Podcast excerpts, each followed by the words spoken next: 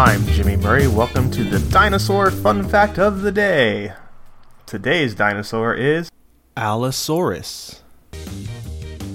The Allosaurus lived around 150 million years ago in the late Jurassic period.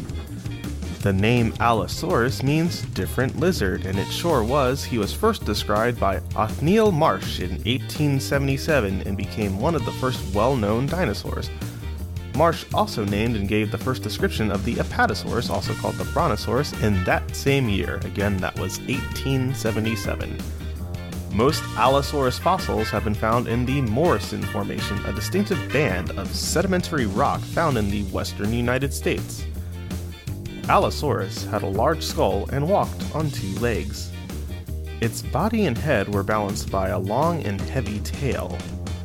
Like the Tyrannosaurus rex, the Allosaurus had short arms. It had three fingers that were each tipped with sharp, curved claws. Research suggests that the average length of an Allosaurus was around 8.5 meters or 28 feet, and that it weighed around 2.3 tons. Allosaurus was a carnivore or meat eater and featured big, sharp teeth that had edges like saws. They were active predators, and there is evidence that they attacked Stegosaurus.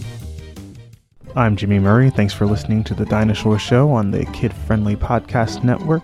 Music by Kevin MacLeod, executive producer Chris Kremitzos.